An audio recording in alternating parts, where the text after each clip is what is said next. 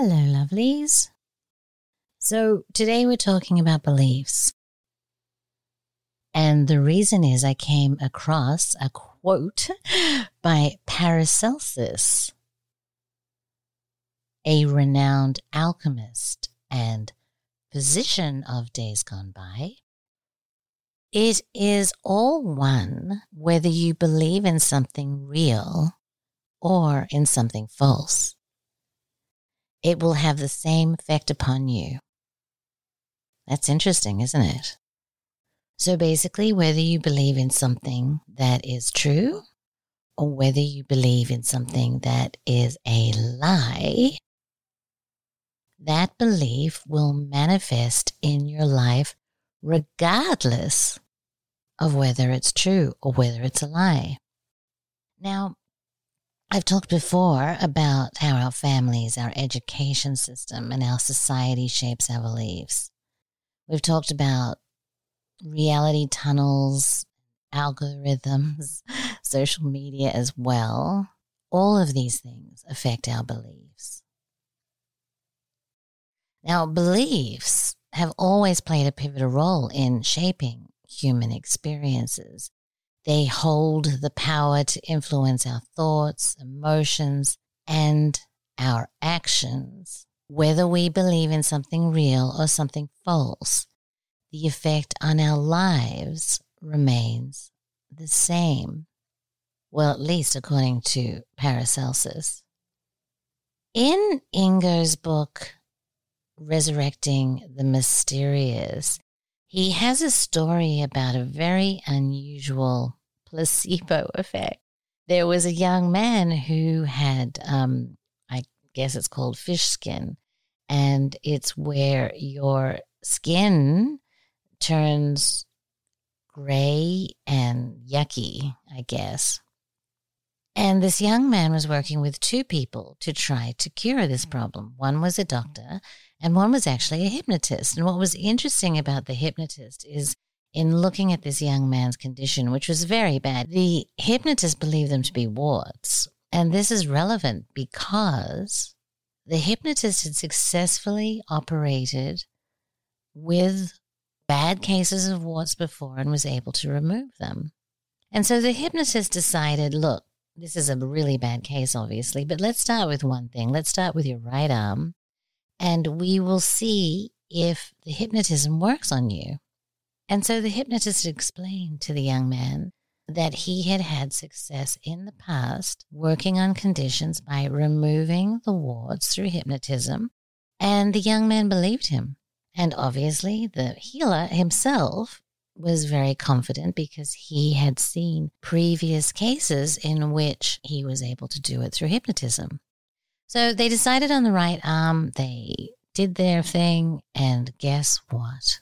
Voila! The fish skin, or the warts, disappeared from the young man's right arm. Pretty amazing. So amazing, in fact, that the hypnotist took the young man and ran over to the other doctor that they were working with. And they said, Look what we've done. We've got rid of the warts. And the doctor shook his head and said, No, no, no. These aren't warts. This is a genetic condition that there is no known cure for.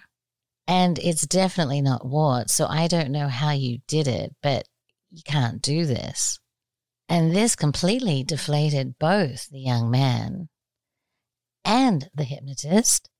And so when they went back in to cure the left arm, as you might imagine, it no longer worked. Huge example of the placebo effect. Uh, and it's powerfully illustrative of the power of beliefs, whether your belief is wrong, true, or untrue, wrong or right. But one of the things that I've become increasingly aware of is what Ingo Swann calls the veil of lies. And these are small lies. They're kind of societal norms that create beliefs inside our heads. And there are tons of them, and they are so small. Mm, maybe some are big, but some are small that we don't even realize that we have them. Now, we know they're there because when we're on the precipice of making a decision about doing something that we want to, sometimes small, sometimes large, we know they're there because up rises a feeling in our gut. It could be guilt, it could be fear, but in general, it's a yucky kind of feeling. The next thing that happens is your mind is flooded with all these beliefs that support you in not taking that action. So, on my Facebook page, I asked people for some examples of these kinds of little societal beliefs, and I did get a few. And one was that real men don't cry. So let's walk through that a minute. You're a man, and something devastating has happened to you and you want to cry. You can feel it welling up in your chest. And the first thing that happens is you get this yucky feeling in your stomach. And that little voice inside of your head says, Real men don't cry. And so, what you do is you pull yourself together, you take a deep breath, you squish those feelings down, and you go on about your day. But we all know what happens when we squish our feelings down. And the opportunity cost of not crying is that other people don't realize that you're hurting and you lose that opportunity to share and talk about those feelings, which is very therapeutic in itself. But also, you miss out on the love and support of others who would eagerly come to your assistance if they knew you were upset. And so I don't know, is it too much of a leap to put together the idea that this little belief that real men don't cry could contribute to the massive suicide rate we see in men in our society today? I mean, it doesn't seem like too much of a stretch to me. I admit as well that I'm guilty of this myself, particularly when it comes to this podcast there are things that I really want to talk about, but I don't because I'm afraid of being canceled. And that's a huge fear today. That's a huge, huge fear, particularly if you're, as in my case, my ability to eat is tied to my ability to communicate on these social networks. And so I'm not being true to myself. And I'm not being possibly that helpful to you. I must admit that I have got really sick of Jordan Peterson lately. He's acting out like a spoilt three year old on Twitter these days. and I have more doubts about him than I had a year ago, say. And so I almost didn't watch one of his most recent podcasts, but I did. And I'm glad I did because in that talk, he is having a discussion with Tim Ballard, the inspiration behind a movie that is rather controversial at the moment. The film is called The Sound of Freedom and it talks about mm, child trafficking and while the information that they discussed in this was very mm, horrifying, there was one portion of the discussion that really struck me in terms of this process of how the societal beliefs affect our ability to make choices and take actions. When we are called to do things in our heart but our belief is that these actions might have negative consequences in the real world. For example, my belief that if I spoke about all the things that I wanted to speak about on social media, that I would get cancelled and wouldn't be able to pay my rent or eat my food. And that's bad because I like eating. And so it's that particular belief that is rather influential on me in my life. But what's interesting about this conversation, there's a part that's implied and there's a part that's explicit, is here we have two men, Jordan Peterson himself and Tim Ballard, his guest, that both gentlemen stuck firmly by their belief. And while they both sacrificed their well paying jobs, and while they both dealt with fear and uncertainty, at the end of the day, and it might have been a few years, they ended up in a place that was far much better than they could possibly even imagine before they took the actions that they were called to take by their heart. There's a great lesson in there, and I'm going to play you that section in a minute because it kind of put me on my ass a little bit to think about it in those terms. And what might happen if we all thought about it in those terms? That would be revolutionary. If everybody spoke up, if everybody acted up the way that their heart was pulling them, how much would things change? How many creations would we have on our earth? Small things, big things, if we followed our hearts. So, lovelies, I'm going to leave you this little clip and ponder it. Ponder the little lies that we have in our head. For example, in my case, I don't know that I would actually get cancelled if I talked about the things that I really wanted to. And for those people that were cancelled on one platform, they have found themselves with huge followings on other platforms. And quite frankly, for some of those people that got cancelled, it was the best thing that ever happened to them. Isn't that interesting? And once one door closes, other doors open. And they might be doors that are bigger and better than we could even foresee. And I'm not just talking about being canceled, I'm talking about quitting that job that you hate to follow your passion.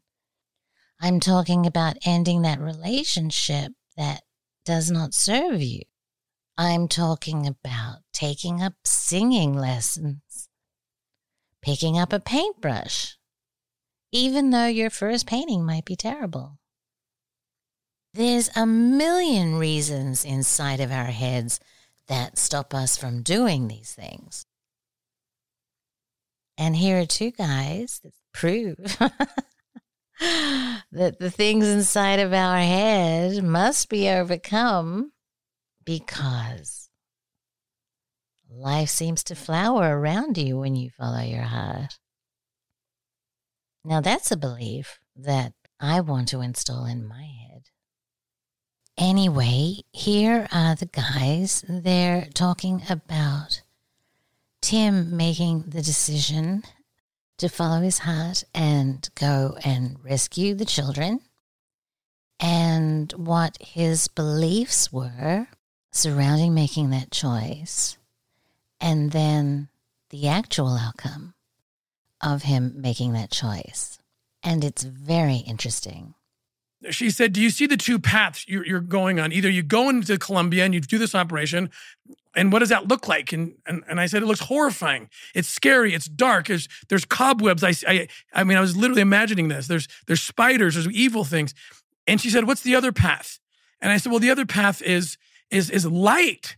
Um, it's you know I, I can see at 50 I get to retire and then I don't have to you know I, I'm I'm paid a federal government salary my whole life and benefits and that seems secure to me and I that seems comfortable. Then she says close your eyes and and and you're with your maker you've passed through this life and you're talking to your maker and he has two questions for you. One, could you have saved the kids? And two, did you do it? That's your interview. And she's and and and I got I, it shocked me. I thought, oh, that's going to be a bad interview uh, if I don't have the right answer, if I don't make the right decision here. And then she says, okay, now go back to those two paths. What do you see? And I, am telling you, the, the cobwebs and creepy things were now on the path of staying in my federal government comfortable job. I thought, what might I lose? What blessings might not come? And then she said, What do you see down the path of Colombia? And she said, I see, I said, I see warmth. I see, I can't see everything, but that's the path I want. And I think that's what that means. Well, you, well, you know, look, the reason that people lie and the reason they remain silent is because they think that things will be easier for them and better, at least in the short term. But the psychological literature on this is pretty damn clear. I think I think clearer than any other element of the clinical psychology literature, which is that you avoid things that stand in your way that frighten you at your great peril. If you cower from them in silence, or you turn away seeking security, even, or even sensible security, you violate the principle of your own strength. And if you violate the principle of your own strength, you become weak. And if you're weak, there is no security. Like if you're weak and you have a pension, you're weak with a pension. All that'll mean is that you'll live longer in terror. That's not helpful.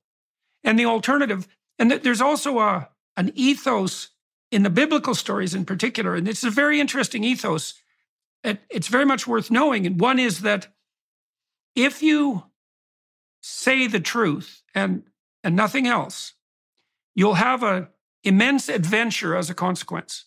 You won't know what's going to happen to you, and you have to let go of your clinging to the to the outcome. You have to let go. But the truth will reveal the world the way it's intended to be revealed, and the consequence for you will be that you'll have the adventure of your life. And the other part of that ethos is this, and it, it makes perfect sense to me. I, I can't see how it can be any other way, which is that whatever makes itself manifest as a consequence of the truth is the best possible reality that could be manifest, even if you can't see it. And, you know, in my own life, I've been attacked many times uh, by people who were attempting to demolish my reputation and take me out. And that's put my family at risk. And many times we've gone through this a lot. And what we have observed is that if we stick to our guns and we say what we believe to be the case, and I say we because it's a collaborative enterprise, I'm always t- discussing things with my family, that there's a period of intense discomfort and the but the the in the aftermath of that and that's often several months or sometimes even several years later things switch around and reverse in in a manner that brings benefits that can't even be fathomed. So, so, and it is a matter of faith, right? So the faith is something like this: like, are you going to make your way through life with silence and falsehoods? Or are you going to make your life your way through life with truth? And there's going to be a price for the truth, but your vision showed you there was a price for the security too, right? Once once you allowed your imagination to manifest itself, you saw that the pathway of security was actually the one that was covered with spider webs, demons, and snakes.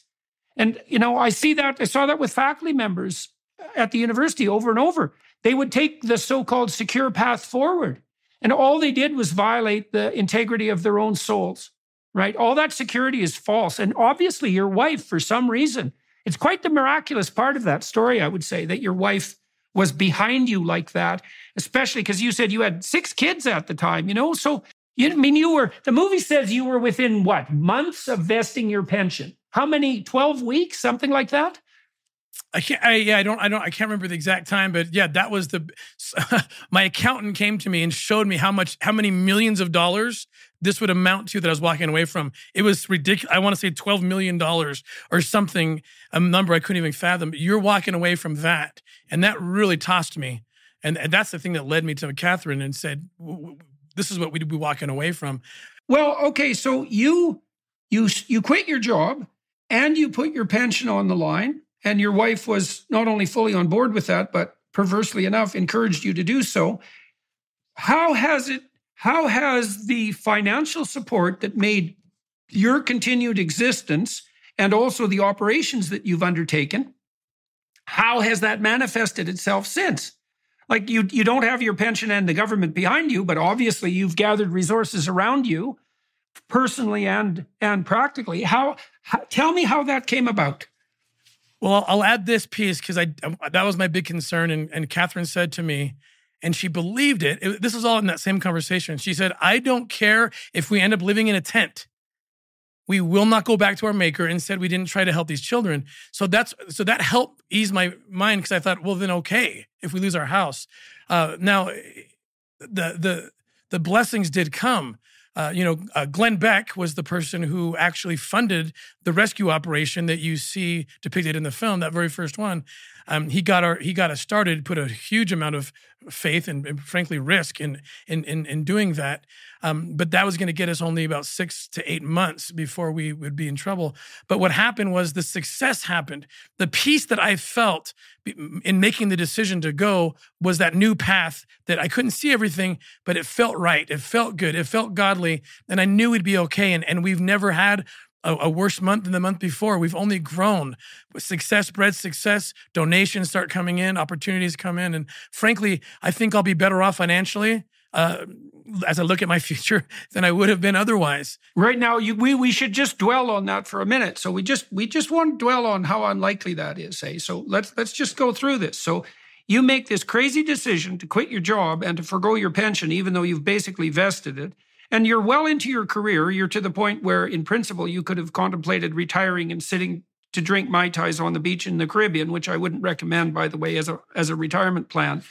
And instead, you decide that, and with your wife, that you guys are willing to, you know, risk living in a tent with your kids, but you're going to do this come hell or high water. And the consequence of that is that, perversely enough, you're actually more financially secure and you have more opportunities than you would have otherwise had by a lot. Right. That's, so that's, that's worth thinking about, right? That's really worth thinking about because you threw yourself all in, which is what you're supposed to do. And not only did that work on the fight side, because you have been able to rescue these children and to continue this endeavor, but none of the things that you thought you would lose, you actually ended up losing. That's correct. And I and I, I'm thinking of the words you just said five minutes ago about when you take on the challenges, you you you lose that weakness that you otherwise would have. I'd I'd rather I you know I, I don't want to be weak with with with a pension.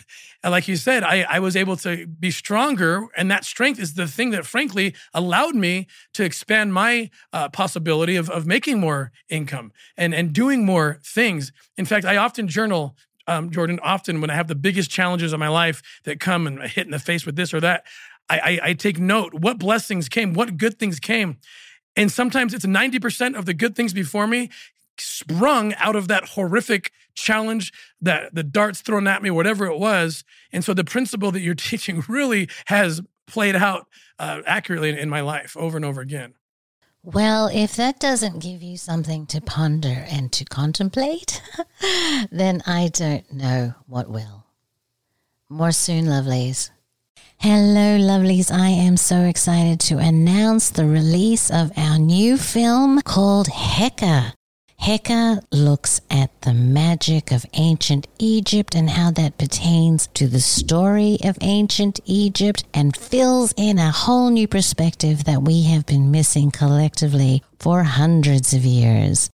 It features Gordon White, Chance Gardner, Joseph Patrick Farrell, Lon Milo DuQuette, Tobias Churton, Graham Hancock, of course, the fabulous John Anthony West, Rupert Sheldrake, Stephen Skinner, Thomas Sheridan, Peter Mark Adams, Thomas Joseph Brown, Aton Veggie, Mogg Morgan, Bernardo Kastrup, Shauna Home, Mark Passio, John Saraki, and the goddess Joanna Kujawa. I am so incredibly proud of it, and I invite you to come and have a look. You can find a link on magicalegypt.com.